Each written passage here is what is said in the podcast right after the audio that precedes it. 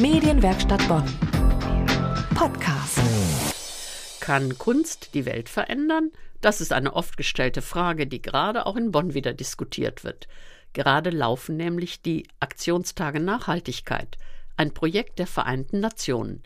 In diesem Rahmen ist zurzeit eine ganz besondere Wanderausstellung in den Räumen der ehemaligen Volkshochschule zu sehen.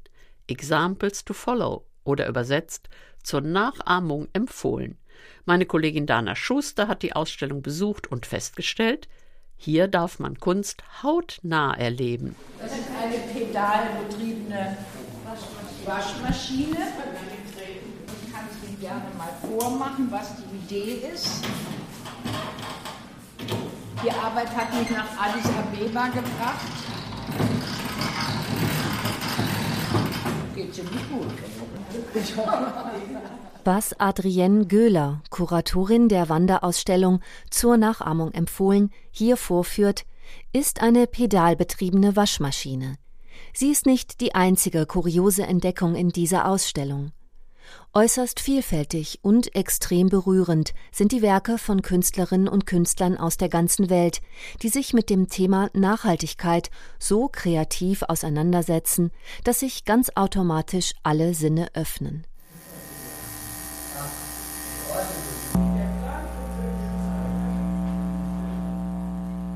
So klingt etwas, das wir alle kaum wahrnehmen können.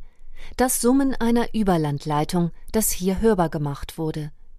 Staunend betritt man Raum um Raum und entdeckt Grenzwelten zwischen Kunst, Natur und Wissenschaft.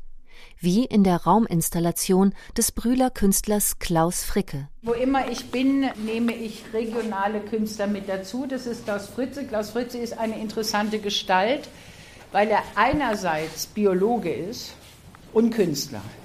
Und sie stehen quasi in seinem Laboratorium zwischen wirklichen Pflanzen und Nicht-Pflanzen. Und er hat auch diese Wand selber bestückt. Die Wand, das sind Regale mit unzähligen Weggläsern, in denen Pflanzen im Austausch mit der Umwelt wachsen können.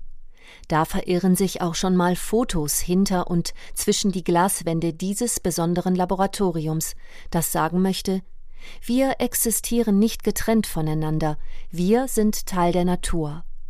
Auch die Bonnerin Claudia Genschow arbeitet mit Naturmaterialien und besonders das Gras in all seinen Ausprägungen fasziniert sie. Man sieht ein zickzack geknicktes Gras mit der Blüte nach oben äh, der Wurzel nach unten. Das ist also das komplette Gras in seiner gesamten Länge von, ich glaube, über etwas über einem Meter und äh, eben in Blattgold abgebildet. Die Bedrohung unseres Planeten durch Berge von Plastik und Müll, die Folgen der Verstrahlung für Mensch und Tier, die Verschmutzung von Flüssen und Meeren.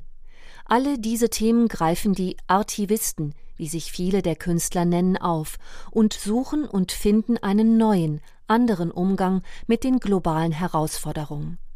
Aber kann Kunst wirklich eine Veränderung in der Welt bewegen?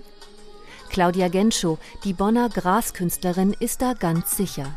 Ja, das ist eine immer wieder gestellte Frage oder Infragestellung an Kunst. Ich finde, da gibt es gar keine andere Antwort als Kunst schafft andere Bilder als die, die wir im Fernsehen übers Internet ähm, geliefert kriegen. Kunst ist äh, ein ganz anderes äh, Medium. Also es äh, erfordert auch Auseinandersetzung. Es hat einen anderen, tieferen Zugang. Dafür ist Kunst ganz, ganz fraglos unbedingt nötig. Zur Nachahmung empfohlen. Wer jetzt noch erleben will, wie vielfältig und spannend die künstlerische Auseinandersetzung mit Umwelt- und Nachhaltigkeitsthemen sein kann, der kann das noch bis zum 15. Juli tun.